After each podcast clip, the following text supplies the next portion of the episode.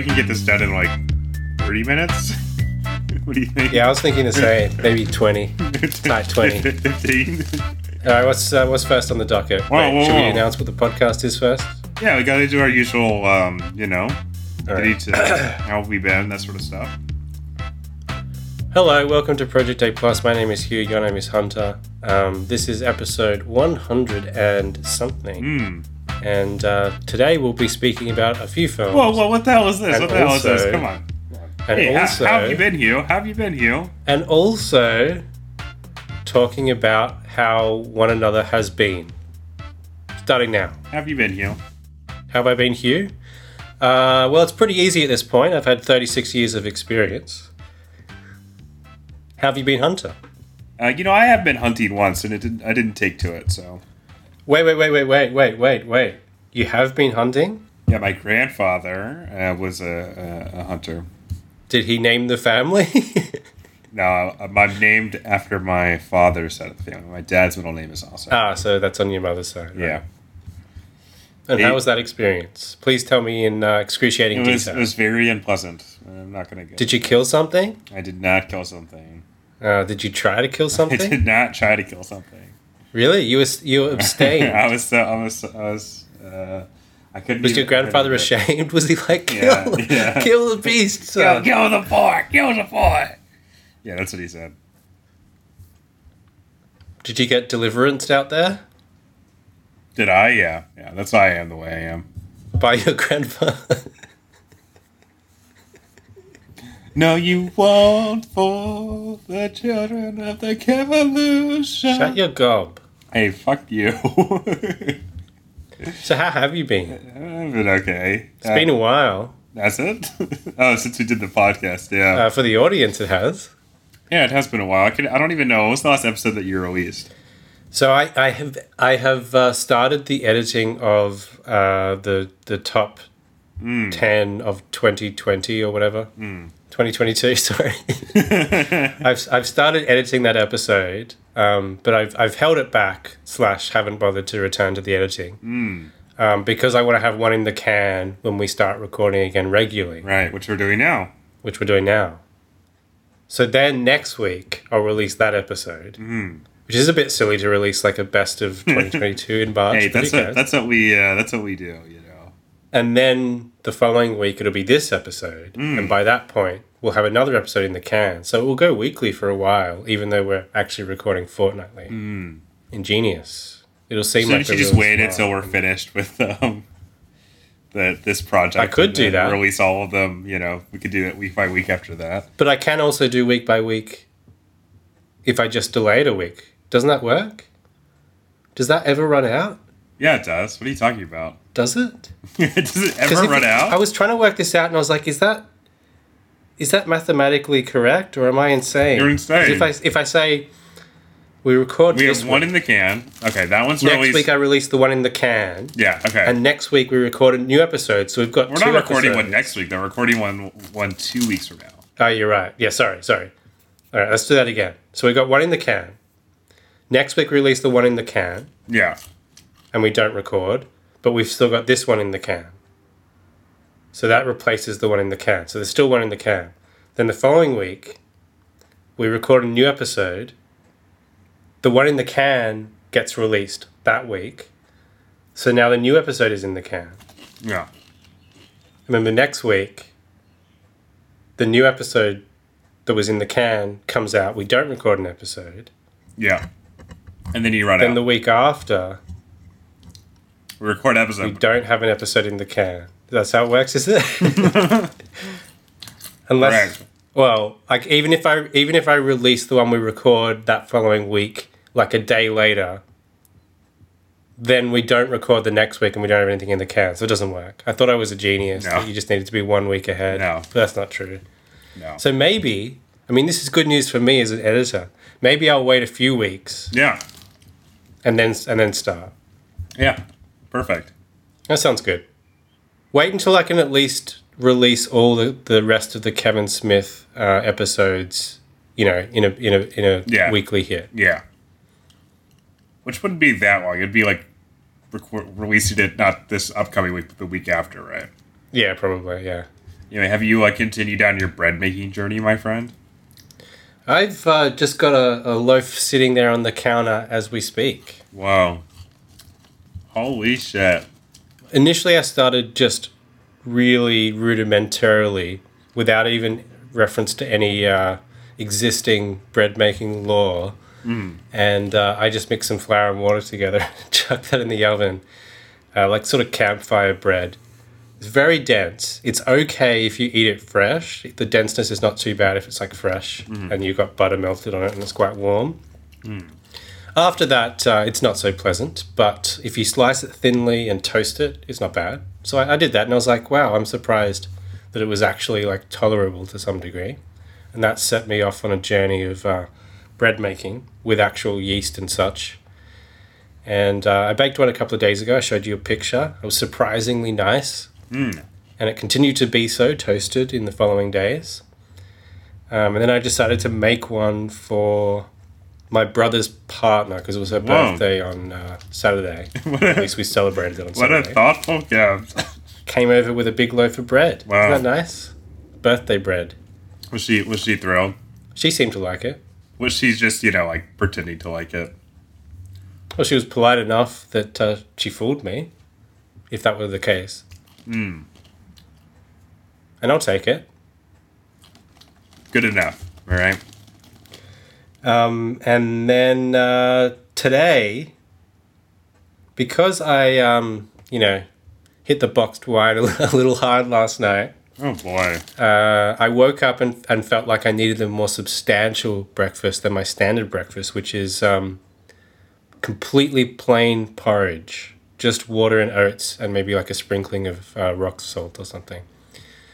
Um, and I was like, and sometimes that's that's not the right thing to like quell a stomach that is uh, misbehaving in the morning. Yeah, maybe some maybe some bacon. But um, even though I did immediately start, you know, making bread, I was like, well, I can't really have this for breakfast. Mm. It's going to be a few hours before this is actually ready to eat. And I haven't, in fact, eaten any. And I did end up having uh, porridge for breakfast. But nonetheless, that uh, urge upon waking did uh, yield a loaf of bread.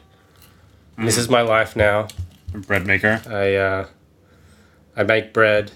I don't do the things I need to do, and I waste the money that I am living off. what are the things you need to do exactly? well, arguably, I should be applying for jobs. You wouldn't do that anyway, though. no, but I'm just saying, you know, I sh- probably should be doing that in a, in an ideal world. If I were, were an ideal person, that is, uh, I probably should be doing that. Probably should be arranging some form of uh, income coming in as opposed to wasting what I have. You'll do that soon enough. But we'll see. We'll see. You should get a job in a bookstore like me. I should indeed. And there are other like creative enterprises that are more meaningful to me than having a job. Mm. Um, that I also want to uh, engage with, Like our upcoming video game. but uh, to little avail because uh, you know I can't make myself work. I can't make myself do anything. Mm. But hopefully, us together could make us both work. Hence this podcast, which we sometimes do. But hence our upcoming video game that we're going to definitely make.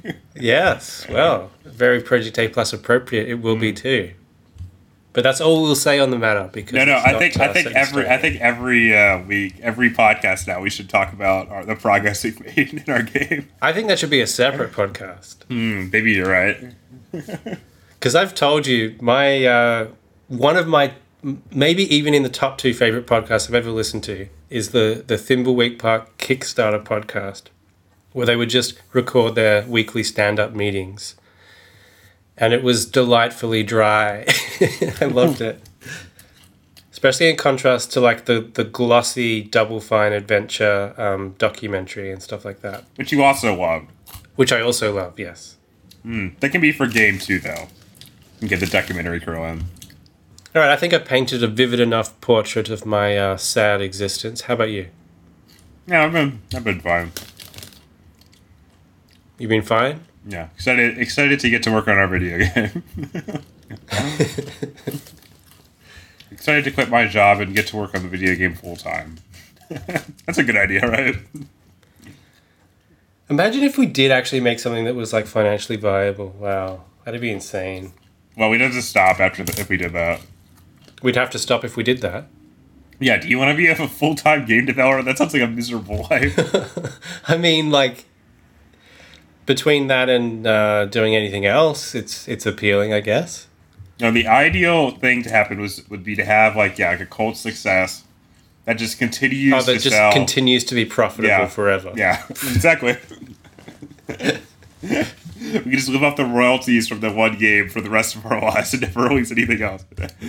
Always like you know, give interviews where we promise that we're working on something we never do. I've never actually put it out. Like the Wrens. Like what? Well, I'll choose a more popular example, like Chinese democracy or something. Hmm. yeah, Chinese democracy. That's disgusting. What's going on Thank you, you. man? What are we doing on this podcast? Um. Well, we're going to talk about a recently released film, Hmm, somewhat. a somewhat recently released film In the last year. in the last year.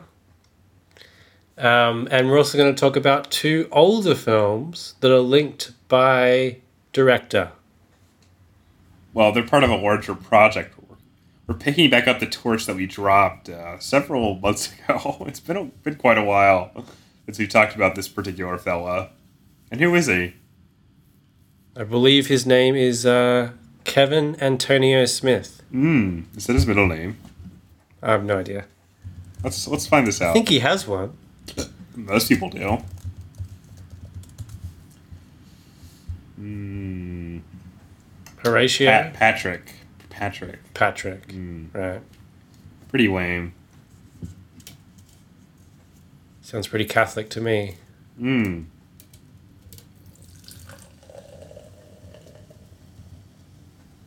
Sounds like some dogma to me. All right, shall we uh, kick Former proceedings off? Well, what are the films? Are, what, what films are we uh, doing in Toto? Uh, You forgot to actually mention that. You just said we were doing. I did. I did forget to mention what the films uh, were going to be. Mm. All right, so the name of the films that we will be discussing today are, in order of discussion, Mallrats? Is that what we're talking about? White Noise, Um, White Noise. Cop Out, and Cop Red Out. State. Oh, oh, I didn't watch. Directed by, respectively, Noah Baumbach, Kevin Smith, and Kevin Smith. Kevin Patrick Smith. Kevin Patrick Smith. What do you think uh, Noah Baumbach's middle name is? Noah and the Whale. Baumbach. Noah coming in a book. Baumbach. That was a ace reference to the Squid and the Whale, which I've actually never seen. I wasn't even referencing Squid and the Whale. I was referencing the band Noah and the Whale. I Terrible don't British know what that food. Um, no way, Oh, middle name not listed uh, on Wikipedia. Mm. He's a real uh, Noah man, Let's hear this full song based off that real quick. living in his Noah Noah. land, making all his Noah Mm. plans for Noah. Seems fair. He's in it for himself. Let's see. Noah Baumbach middle name. He's in like Flynn. it's kind of a random reference, but All right, shall we kick things off? yeah, let's do it. White noise. Have you seen the academic? It's like the latest thing. There's a global pandemic.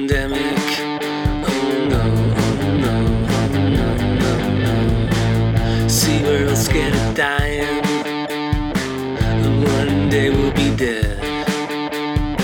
Let's go supermarket buying. Oh yeah, yeah, yeah, yeah, yeah, yeah. No!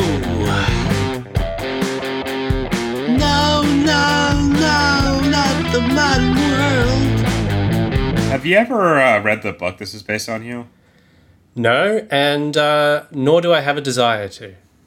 You know, I'm a pretty big Don DeLillo. I'm a pretty big Don DeLillo fan. I've enjoyed several of his books, including including the one that this is based on. Though I haven't read the one this is based on. um, since I was an undergraduate in college. So that's quite a quite a little bit ago. Uh, like you know, Jesus Christ, like eight or nine years at this point. So what what have you read of his? Reel it off. Okay, I've got I've read Running Dog. I've read Running Dog. Run Running Dog. I've read. Okay, I don't know what the title is from that uh, garble. I've Run, read- running, run, I've- running dog, I've read Running Dog.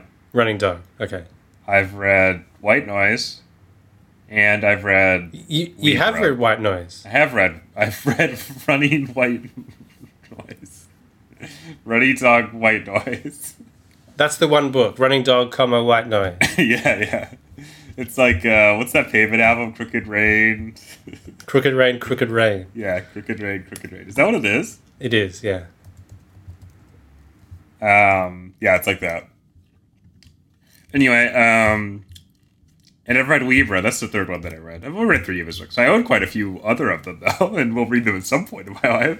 I'm sure. Okay, so let's let's recap. You've read Running Dog, Running Dog, White Noise, White Noise. whatever you just said. Yeah, Running Dog, White Noise. That's one book, and then Libra.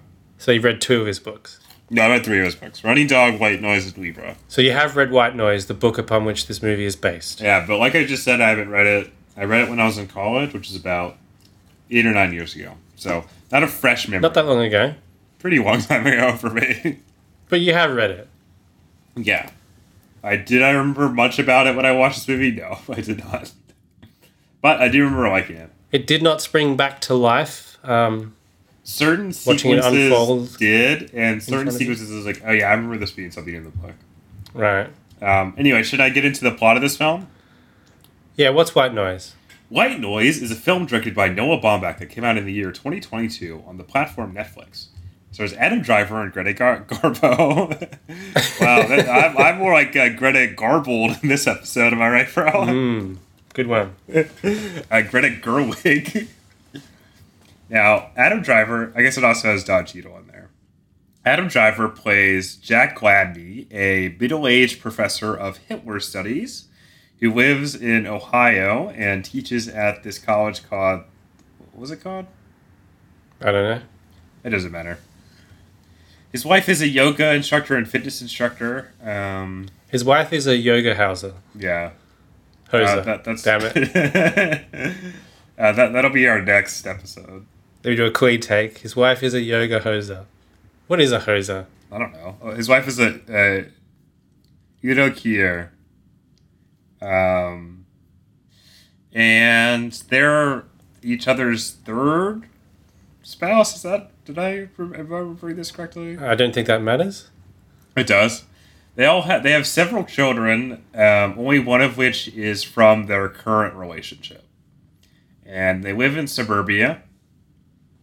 But get this, Jack is a professor of Hitler studies who doesn't know how to speak German. Hmm. Uh, in a plot line that was funnier in the book, but, but much like many things in this film. and let's see, uh, there's just sort of some stuff that happens. There's another guy named Murray who is Jack's pal, played by Don Cheadle, who's a professor of. He wants to be a pi- he wants to be a pioneering professor of Elvis studies. Uh, Yeah. So they're in Ohio, and let's see. There's an airborne toxic event. There's a conference. Uh, Babette, who is the Greta Greta Gerwig's character, is cheating on her, her husband or cheating on Jack because there's this experimental pill that's supposed to make you stop fearing death, Mm-hmm. and so she's been fucking the distributor, and then some other stuff happens. Okay, not a very plot heavy movie, I'll say. How about that? That'll that'll excuse all my uh, uh, foggy misrememberings. Mm-hmm. But the plot aside, uh, that's not really the main attraction here. What is the main attraction here is the hilarity. Am I right? Yes, you're spot on. Yeah, this is a film that combines uh, col- candy-colored Steven Spielbergisms with uh, the dry wits and satirical put-downs that make DeLillo's prose so unique and enticing, and also layers on a um, healthy smattering of broad comedy in there as well. Uh, it has much to say about. Um, media and uh, suburb suburban identity in the modern world and uh, supermarkets and other things. Academia. Academia. Macadamia nuts. hmm Um, and how far people will go to get over that thing that mo- the mo- modern life still has not found a way to cure the fear of death that makes all of our lives meaningful. And I love this film and thought it was a A plus, ten out of ten, and I would recommend that everyone that I know watch it. You, what did you think? Uh, I concur. Okay, great. Let's move on. Project time, it's project time. Project time, it's project time. Project time, it's project time. Project time, it's project time. Life is getting crazy. Come and take my hand. We can watch some movies on a voyage of the damn. Yeah. Um, uh, what are we doing? Kevin Smith. Yeah, Kevin Smith. We've Cop moved out. on. Let's yeah, cop out yeah. first. So let's let's talk about this. What do you think? What do you this this period in Kevin's career is interesting? I think. Yes. He's clearly trying to branch out and prove that he's not just the director of the films that he, you know, had been directed up to this point.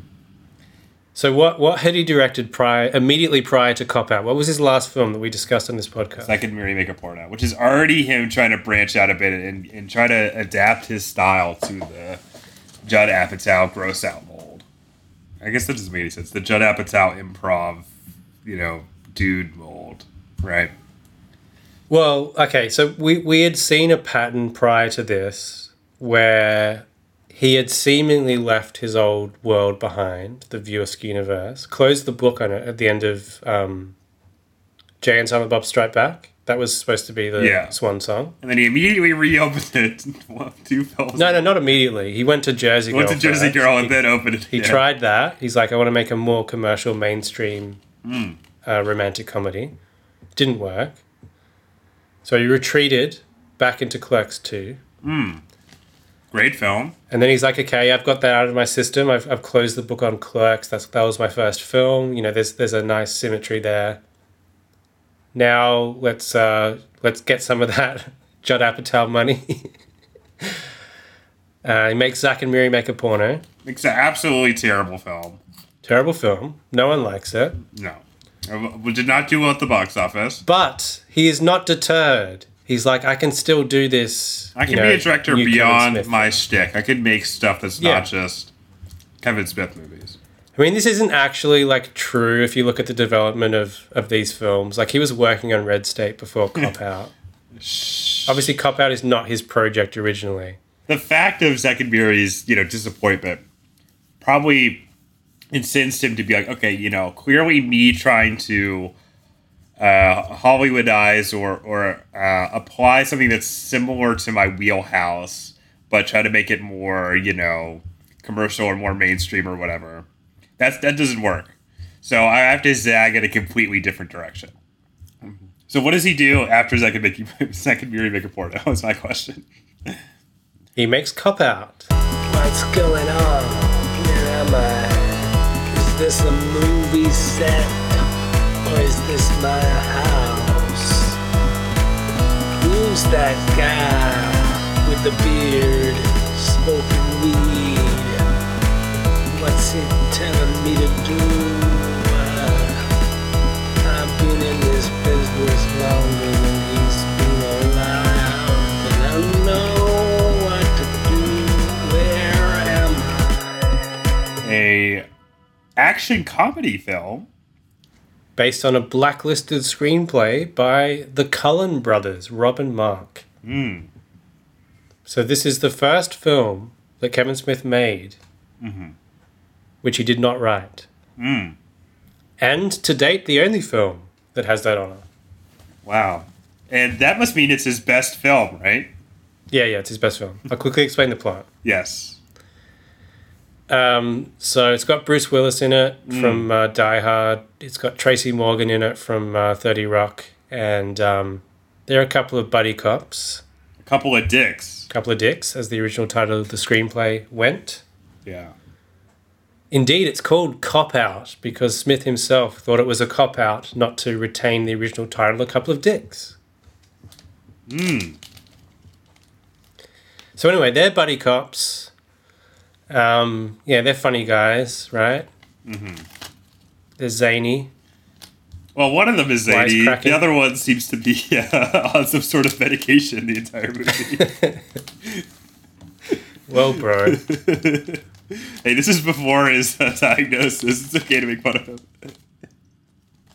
That's what I think is funny about Bruce Willis's career. You know, after it was revealed that he had dementia or whatever, like that may be true, but it, it- you know it is true. But if you go back even like twenty years, it's like the same level of stuff, pretty much. well, maybe he, he's had undiagnosed dementia for a long, long time. yeah, yeah, ever, after, ever since uh, Die Hard of the Visions came out, he said, uh, Yeah. anyway, so there are a couple of dicks. Hmm. Um, yeah, as you as you said, one of them is wackier than the other. one of them they're is both wacky. comedic. Yeah, the other one is more uh, dry. Yeah. One of them is Bruce Willis. One of them is Tracy Morgan. yeah, that's another way of putting it. and there's not, there's not a Um, lot of attempt to imbue either of them with a uh, character. Um, yeah, I guess I guess Bruce Willis has a personal life. Um, he has an ex-wife. His daughter, his his daughter is going to be married. yes, yeah. So he needs money. He needs money, and he uh, he wants to pay for the wedding, even though he doesn't have the money, as we'll soon discover. Um, largely out of pride, even though um, his his ex-wife's new husband, played by Kevin Smith's own Jason Lee, The only Jason Lee, or the only uh, Kevin Smith regular to appear in front of the camera. yes, We still got our boy Dave Klein um, uh, shooting the picture. yes, Jason Lee offers to pay for the wedding because he knows that uh, Kevin Smith is uh, Kevin Smith. is directing him. Kevin Smith's not on, he on complies with the directions he's given. Because you know that, that's what the script says he has to do. And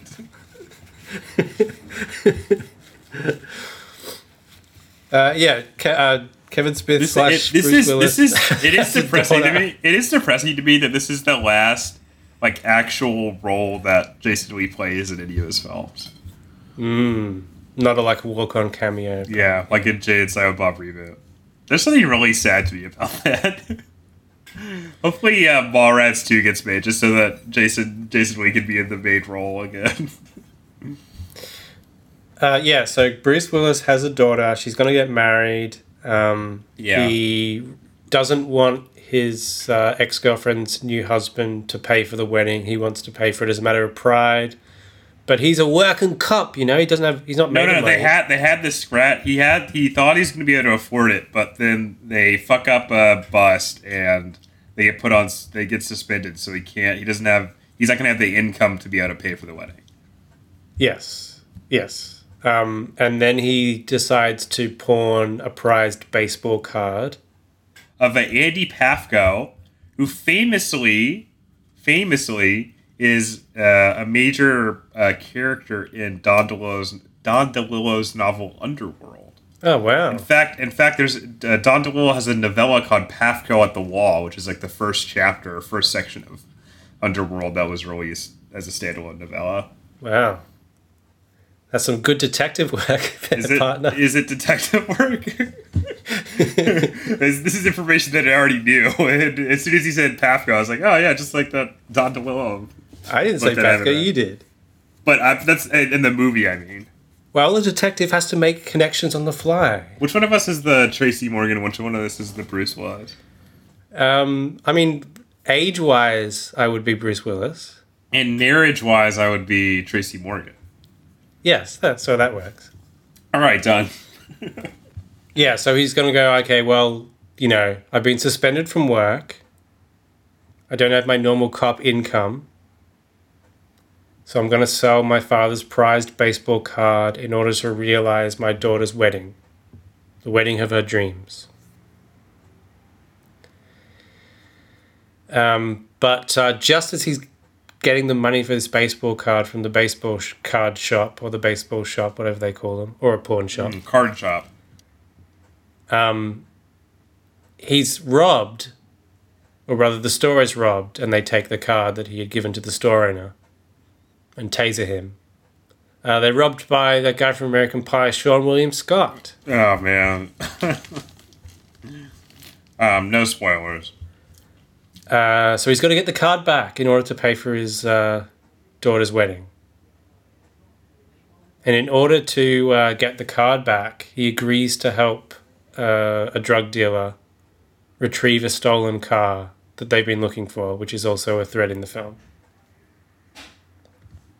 Um, yeah. And also, Tracy Morgan thinks his wife is having an affair with the neighbor. I guess that's in there somewhere. Do you need another coincidence? You're having an affair with your neighbor? No. Um, When I was in this store today, the radio overhead played this song that's played during the fantasy scene with Rashida Jones and the neighbor. And I was like, oh, I feel like I'm watching my favorite movie Cop Out again. this isn't really relevant to the discussion, but last time I walked into the mall that houses a couple of supermarkets across the street from me, it immediately started playing uh, the title track from The Nightfly. That's great. What a great. Um, that's a, that. That should be every uh, every supermarket soundtrack should uh, play the Yeah. Nightfly. An independent station. WJZ. Anyway, With jazz and conversation. from the foot of Mount Belzoni. we both uh, we're stumbling over that. um, yeah. What are we talking about? Cop out. Hmm. Have I adequately explained the plot? Yeah, I think so. Oh, there's like a, a Mexican gang too that's involved. Yeah, I kind of alluded to them. I didn't say they were Mexican. I didn't need, feel the need to racialize it like you did, but uh, nonetheless, we'll proceed. Hey, I'm just following over a- after the movie. now, something else I felt was very of its time was all this like very racist portrayal of Mexicans as. Very racist, yeah. the thing I thought was hilarious is clearly the movie had some idea that it was being racist, and they tried to introduce like a positive Mexican character. It was like their buddy who worked at a Mexican restaurant. that was really funny. I mean, it, you know, I feel like the standard move would have had had a, a, a, a cop of Mexican descent or something go along with them. You know what I mean? But instead, it was just yeah. like, let's just go to a Mexican restaurant. It's like, uh, okay. um, all right, I summarized the plot. Now you can summarize your feelings about the film Cop Out. Did you like it? Cop Out is a movie that I felt like I had forgotten that I had watched it while I was watching it. And I think that adequately explains everything about it. I did you like it? I did not enjoy it. I didn't think it was But did like, you like it? I didn't like it. Uh, I didn't think it was like actively torturous, but it just felt like absolutely nothing. There's like nothing here at all. I'm having trouble even remembering like specific scenes or jokes while we're talking right now. It was very.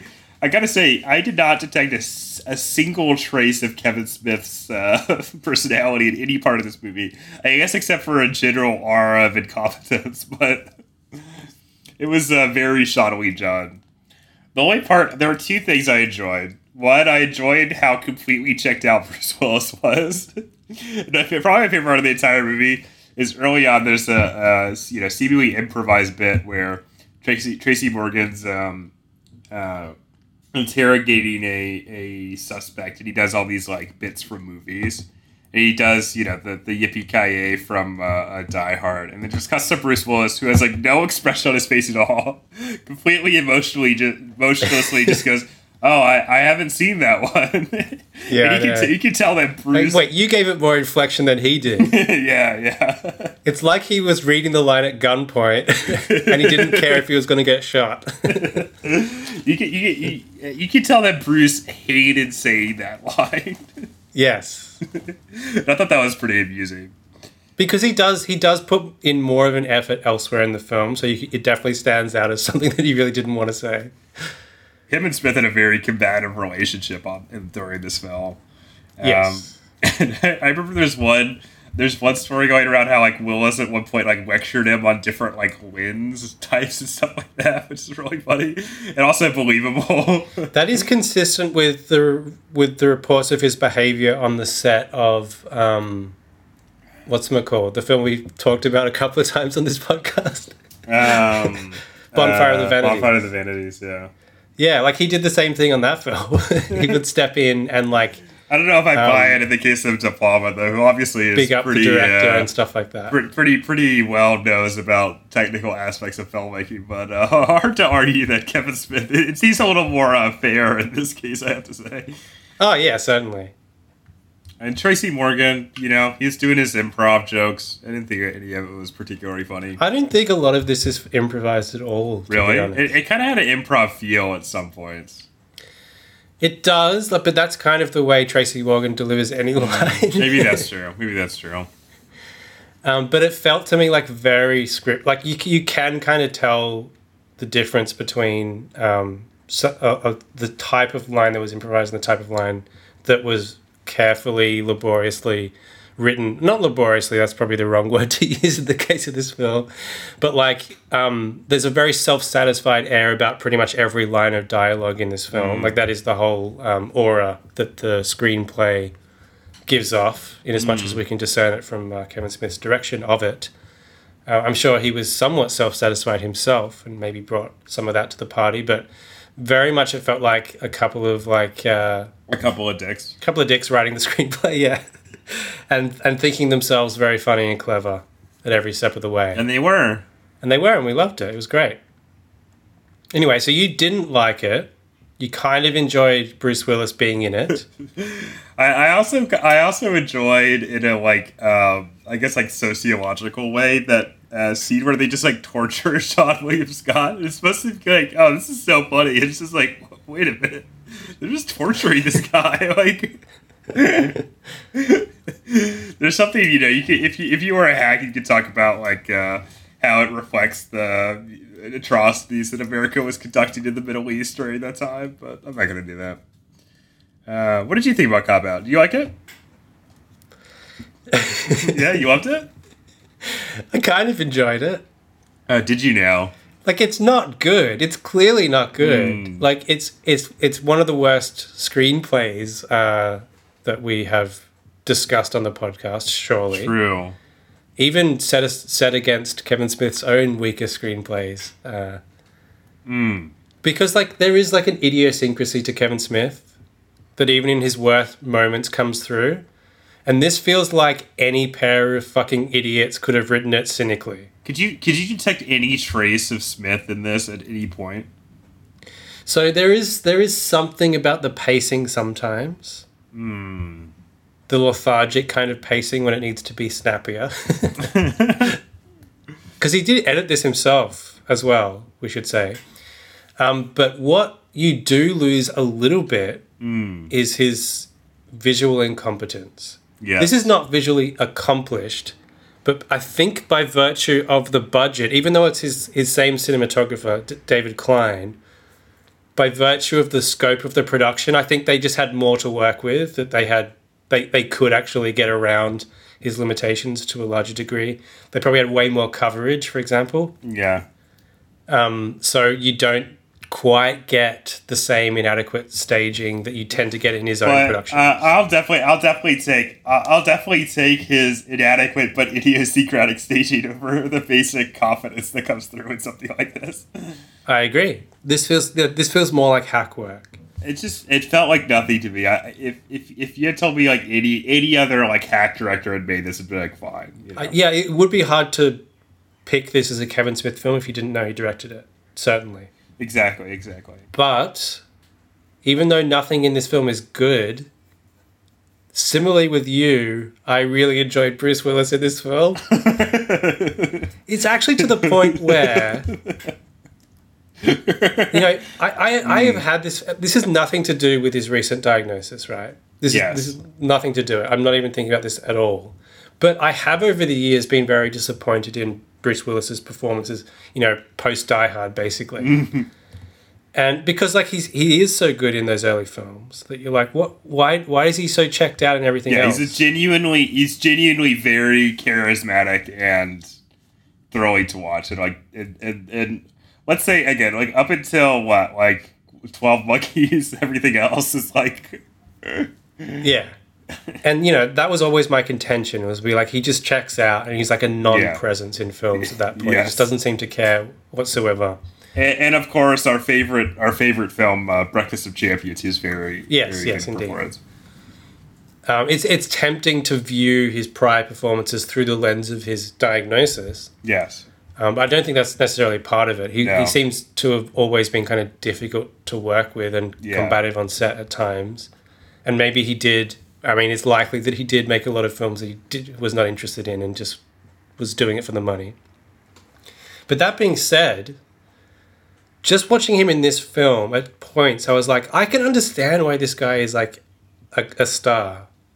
I can understand that his presence actually does do something no matter how much he's actually invested in himself. He's kind of he's kind of like a classic movie star in, in that way. Yeah, he does. He does have something, and I I kind of appreciated his performance in this. I was like, he shouldn't be doing this. This is a terrible script. he probably doesn't want to be doing this. He probably hates Kevin Smith. but there were moments that like shone through where I was like, I, I kind of appreciated this performance. Po- Point to one for me, man. I can't point to. one. That's what I thought. I can't even point to the exact moment where I had that thought, but but I, I did have it somewhere in the film where I was like, I kind of understand why he's a, why he's a star, even even at this point. He's a screen natural. So I, I and I kind of enjoyed Tracy Morgan alongside him as well. There was just something about that combination. I don't think they were completely without chemistry. I, I don't know if I can believe myself saying that, but I don't I don't think there was no chemistry between them. It was the classic Martin Lewis uh, parade. I think there was a bit of something there, you know. Uh, I think in a better movie they could have they they could that that chemistry could have been built to something enjoyable. I agree because their personas play off each other well. At first, Tracy Morgan in this film is supremely irritating. I was like, Yeah. "Oh, this is going to be torture." That that Yes. scene where he's like cribbing from films when he's trying to do an the worst. interrogation That's the worst part of the entire movie. absolutely terrible. Yeah. Um, and that scene was featured prominently in the trailer, so I've experienced that several times over at this point. Hmm. And uh, it, it it's it's the low point of this film by far, I think. Yeah, definitely. But then when they settle into kind of a routine and they're just like chatting in the car and, and saying this terrible dialogue, I kind of enjoyed it. But I, I would not say I kind I was of along enjoyed for it. the ride. I would say it upgraded itself to be, you know, uh, white noise to me. I definitely experienced this film, but again, I've already forgotten everything about it. Like it, it feels like it doesn't exist. I'm wondering if I would have any affection whatsoever for this film, and I do have a tiny little bit, if I didn't know if it was directed by Kevin Smith. Maybe that is the Kevin Smith touch, Maybe, maybe or the Bruce Willis touch. they should have worked together again. Definitely. He could have been in Clerks Three. His wheel out. He doesn't know what's going on.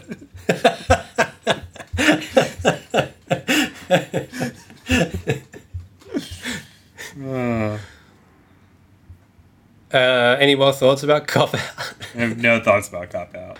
All right, let's move on to Red State. Blue jeans, poo stains. Someone's always stealing my truck. That's right, they are.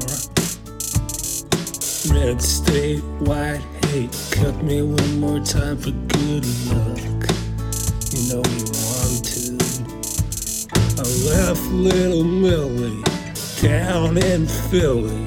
She won't come with it. I'm out of my willy. Okay, so Red State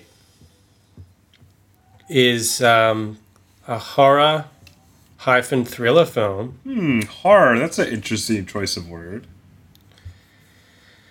uh, about uh, a bunch of teenagers, three boys, one of whom is played by uh, Nicholas Joseph Braun of Succession fame. Oh So, yeah. was he discovered by Kevin Smith?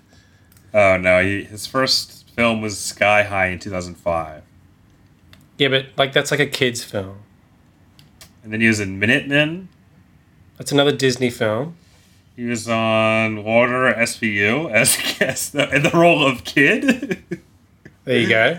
This is his breakout role as Billy Ray. no way, man. For freak out into it implies that he broke out after it. You know, a mere a decade later, he was in Succession. Clearly, his uh, broke out his break his breakout role was Succession.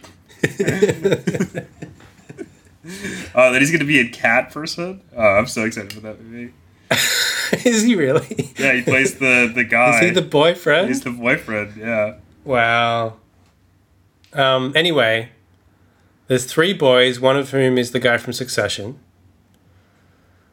Um, they uh, they use this hookup website to find uh, a woman in the local area who wants to fuck all three of them. Mm, at the same time. So they're like, sweet. One of the kids borrows his dad's car. They drive off. Um, they bump into Stephen Root, Who's getting bumped off? trying to get rooted with a man. Um, but they drive off. And they go to their rendezvous with this woman they uh, arranged to meet on aforementioned website. Hmm. And uh, she's like, hey, boys, come in. Uh, before we get fucking, you got to get drinking. So they start downing some beers. And she's like, I never let anyone in me unless they had at least two beers. Can we get that accent one more time? I'll never let another man I'll, in ne- me. I'll never let a man in me unless he's saying two beers first. All right, you did it well. Did I? Advantage American. I would say it's on the same level as the actress in the movie. Anyway, uh, they drink the beers, they move into the bedroom, start stripping down, and then they uh, fall over and pass out. What? Oh no, what's going to happen? Um, one of them wakes up in a cage, and um, outside the cage, obscured by a blanket thrown over the cage, is a church service in progress led by one Pastor Abin Cooper, played by Michael Parks. And he is modeled on the leader of the Westboro Baptist Church, none too subtly. He does a sermon on the, the sins of the nation, focusing most attention on the sin of uh, homosexuality, and uh, to demonstrate his ire, his um, God given wrath, they execute uh, the man, not one of the kids, not one of the kids, they execute the, the guy they've tied up. And um, I guess the, the the boys are going to be next. They're like, oh shit, oh shit, right? Um, but then it turns into like a Waco siege. That's the film. And John Goodwin, John Goodwin is in charge of John the Goodwin? John John Goodman is in charge of the the uh, what what agency are they actually from? I wasn't even sure because they weren't the feds. AT- ATF. ATF. John Goodman is Which an is a reference ATF to agent, Waco. and he That's- that was also that was also a reference to Waco. right. Okay, and he's leading the the charge, the siege. And then some people get killed. And uh, that's the film. How'd you like it, bro? I'm gonna be uh, completely honest with you, Hugh. No jokes. No jokes. Okay. No jokes. Got it. No jokes. I loved it. I thought this is one of the worst movies I'd ever seen. Really? You think this is worse than Cop Out? I thought it was much, much worse than Cop Out. Wow. Uh, you know, when we when I started, I was like, okay, I don't think this is going to be good, but at least you know it's a horror film. You got some intrinsically entertaining stuff. You know, you got people getting killed. You got some violence, whatever. There's going to be like some bad, scary movie at moments, but how literal was I prepared for how boring and off-putting this movie is, and how it just completely incompetently made it is. The only enjoyment that I had was trying to discern exactly what political message it was trying to say. Because clearly it's supposed to be a statement about something, but I really couldn't uh, figure out what was going on. Um, I I I did not enjoy it at all. what did you think? Did you think, as I did, that this was virulently homophobic? I did. Which is the irony, given that clearly he's he's painting the leader of this uh, psycho church as like a bad guy for being homophobic and evil. But I think any any political message there is completely undercut by like the depiction of Stephen Root's character. yeah, is this like simpering like loser? He gets killed for no reason. Like, Yeah. All right. I uh that uh, yeah that was that was unpleasant. The only gay characters in this movie get killed. It's like uh, okay. One of them is a joke, and one of them is like nastily executed, which is the only real like nasty death in the film. yeah, So it's it's it really does leave an unpleasant taste in the mouth. definitely, definitely. Um, and again, we, we say this we say this often because it seems to rear its head in most of Smith's films uh, at this point. But it is so strange that the man who made Chasing Amy yeah. continued this particular juvenile and homophobic thread in his films thereafter. I, yeah, I, I, I gotta say, I, I, it's hard to say how much is is you know Smith's fault or how much of it is like piggybacking off the like homophobia that's in the that was that was very prevalent in the culture in like uh, John Apatow films and stuff like that. Um, but this this goes beyond that for sure. Yeah, it does. Um, and what what annoyed me about this film, again shot by uh, David Klein of Cop Out fame, it's entirely shot in that extremely dated high shutter speed horror style. Yeah, I can't remember if it's high shutter speed or low shutter speed that has this effect. It's that Saving Private Ryan shutter trick yeah, where the movement has that shuttery edge and it, it gives it like this visceral quality, or it's supposed to. And it's extremely overused both in action scenes and um, horror movies of this vintage in particular. And it has not aged well whatsoever. Like the entire film is like shot like that, basically. like how mockumentary TV shows, like the very style of them, precludes me from laughing. The very style of this precludes me from being scared at any moment. yes, yes, I, I go with that. not it's it's hard to it's it's a movie that you when you're watching it you're not really sure what parts are supposed to be scary though Mm. because there's not a lot of like there's no jump scares at all except for i guess when you know one of the teens gets blasted by the government but there's like no like i don't what, what was supposed to be scary in this It's it's it's it's a very strange movie. The the like Yeah. the mashup of genres where it's like, oh, it's gonna be one of those hostile hostile hostile hostile I it's going to be one of those yeah, it's- it's one of hostile those style films hostels. where a bunch of horny teens get executed. Get tortured yeah. One by one, picked off, and it's going to be increasingly revolting or whatever. Hmm. Uh, and that really doesn't happen. no. Instead it just like becomes like a shitty action movie. And then you've got you've got Michael Parks, who is set up early as um, a very Tarantino style figure, I reckon. I mean, he has been in previous Tarantino films, but that appears to be what the film is going to like gravitate around. His like his like magnetic sermons, right? yeah But there is one like sermon that you that is pretty forgettable. I think Michael Parks is a is a good actor for this type I of agree, role. But but I, I thought it's a I pretty- thought that scene was excruciating. yeah, and, and you can also barely understand him. His enunciation needs some work. yeah, Um, but it's partly which I his think you age. can blame on. I think you, I think you can play on uh, Smith too. Yeah, yeah. So you can barely understand this sermon, but it, it's it seems like it wants to be one of those show-stopping Tarantino style monologues anchored by this uh, vibrant performance. Yeah, And then that sort of dissipates. He doesn't really figure much into the film after that point. he's there. No. but he's not like the evil Like, the, only, antagonist. the only time he like everything. pops pops up really is in the like final ironic uh, joke Yeah. with the Kevin Smith vocal cameo. The one thing I'll say is I didn't mind like the the the rapture thing I thought that was stupid, as an idea. especially because it is original indeed for the film, the rapture actually did happen.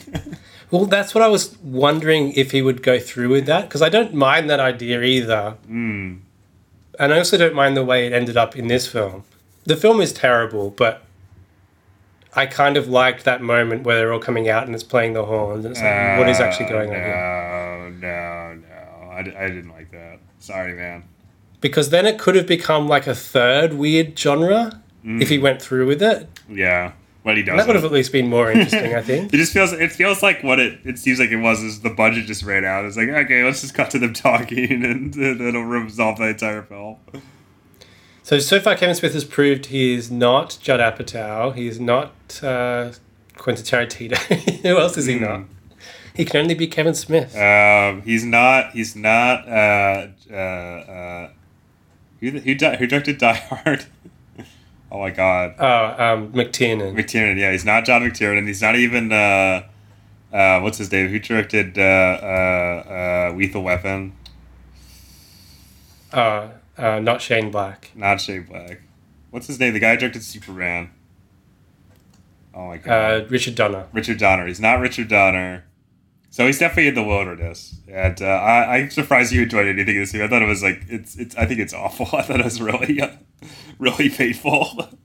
Well, largely I was just curious to see how Kevin Smith was going to handle this type of film. So I was, I- that, that was what kept me going. My curiosity was sated after uh, five minutes, and I was like, oh, "This is awful." And then uh, I didn't mind that much that it shifted genres and that it wasn't going to be a torturing teenagers film. me neither. I don't like hostile, hostile style but films. the, the the genre that replaced it was also poorly done. So It was. It doesn't work. It's not. A, it's not a. It's not a transition that is successful or graceful in any way. Mm. yeah, terrible. Did you notice in the credit that it had a, a little uh, section that said all the cast, most of the cast will return and hit somebody? Oh, Yeah, that was his like uh, hockey film. His lost hockey out. film, yeah. Wonder what happened to that. Should we bother getting into the controversy about this film's distribution, or just tell people to read Wikipedia because we're just going to badly paraphrase Was it? there? Well, you, you, you could badly paraphrase to me. I don't know anything about this. I didn't. I didn't look at Wikipedia at all. Oh, really? Well, I'm a little bit confused by it, but apparently, what happened is when it was being screened at a festival, I can't remember which one, maybe Sundance, I'm hmm. not sure. Hey, it it premiered was a- it was a Sundance, proper- So. It was a proper festival screening where the audience was potential distributors for the film. So it's where you go to actually sell the film to a distributor. And then he said, I think on that occasion, like immediately after during the Q and A and whatever, he's like, "I'm not going to sell the film. I'm going to distribute this myself." Wasn't there? Wasn't there some stunt that he, he was gonna like auction it off, and then he like sold it to himself for a dollar or something like that? But basically, why the distributors were unhappy about it was they had gone to this to potentially buy his film, hmm. and he had arranged the screening according to them, knowing that he wasn't going to sell it to them. So it was just wasting their time. It was like a a bad will gesture, if you will. Hmm. Somewhere in the midst of this, like I'm not sure exactly the, the order of events or why he made this decision, but it, it does appear that he had some sort of like meltdown, as he is wont to do. Um, I mean, we didn't talk about it, but he had a meltdown in the wake of the reviews for Cop Out. Yes, a public he meltdown on social uh, media some- where he was some, like, uh, "Fuck you, critics." Unpleasant, everything like that. unpleasant words uh, that are no longer uh, politically correct to say aloud. And he always, that's right, I forgot the quote, but now I remember it. Jesus Christ. he always, he was always thin skinned about criticism. I mean, that's like a, a, a big feature in, uh, a big plot feature in Clerks 2, I guess. Hmm. And subsequent movies. Yeah, um, so that was that was always part of his makeup, but he really had a huge yeah. meltdown with, with Cop Out. Hmm. Before that, he was probably just fighting with people on message boards that no one was reading unless they were fans of his. So, Hmm. like, who cares? sure. Uh, but this was his biggest like public meltdown, and this subsequent meltdown during the distribution for Red State, or that process at least, appears to be along the same lines in a way. Like it appears that, I mean, he he may have like pretended that he had this plan all along to like distribute it himself, or but it, it it just seems really bizarre, like the way he did it, like why he would like a arrange that ex screening. post facto, like yeah, just everything. I don't even understand it properly. I'm not probably not even conveying it accurately. It just does seem like he had some sort of meltdown. and then uh, that that that, ruined his chances of distribution, and then he just had to do it himself. yeah, Okay. but this is kind of the beginning of the touring the film Hmm. era in a way because that was one of his plans with this with self distributing it was to actually tour around america himself Hmm. Sure. and that eventually came to pass with uh, his recent couple of films Hmm. this is like the weird distribution era Yeah, definitely. of kevin smith and obviously we'll get to KillRoy Was Here at least we'll Will talk about it if Yeah. we can't watch it we'll mention it in passing We'll mention it. Yes, uh, and you'll continue trying to hunt it down right I will give it a shot before uh, that episode comes out. But I have my doubts. Doesn't seem like anyone's been able to get a, get their hands on a copy. Let's just chill out however much the fucking uh, NFT is for the NFT and go from there. anyway that's red state All right, yeah, uh, fucking terrible movie. Uh, I can't believe you didn't dislike it as much as I did. I, I will say about this film, actually, in contrast to uh, some some other films that we've discussed by Smith, I think his wife was very appropriately cast. You know, uh, I didn't even notice her uh, in, in the role that she played. There you go. We realized So uh, perfectly cast was she that she uh, appeared to be barely in the perfectly film. placed. it felt like like she really fit the character of like someone enamored of an evil cult leader. kind of like her in real life with Kevin Smith. That's not very nice. We're already we're ruining our chances to get on SModcast, bro. Speaking of the podcast era, another thing that makes this um, a lead up to that, if not part of it, is the presence of um, what's his name? I don't know. Let me find his name. John John is Goodwin. pre- nope is the presence of his Hollywood Babble-On podcast co-host Ralph Garman. Who? He's the guy who dies first. He kills he kills the guy from Succession Ah, and gets killed himself. okay, okay. So he is one of um, he's part of the Kevin Smith podcasting empire. As we will be too. Hope springs eternal. Hey Kevin, if you ever want to come on our podcast, we'll have you. We will. We'll even suck your dick. uh, do you agree to that? Are we alternating or like one of us works the No, one of us does the boss, one works the shaft. You know, one of us licks the. I mean, I'm sure it's huge, so you know, we'll only be able to get like a small portion of it in One our mouth at a time. arsehole, You're gonna say we need a No, no, person. one, one of us. Yeah, yeah, that'll be the third person. Um. Anyway, So every time I've seen my brother of late, um, in the last few months at least, he has he has asked me where is the podcast, whoa. and all I want to say is at the end of the recording of this one, is this what you wanted? okay. Well, I can't imagine um, we would um, ever need to say anything after that. So, have a nice night, everybody, Good night. wherever you are.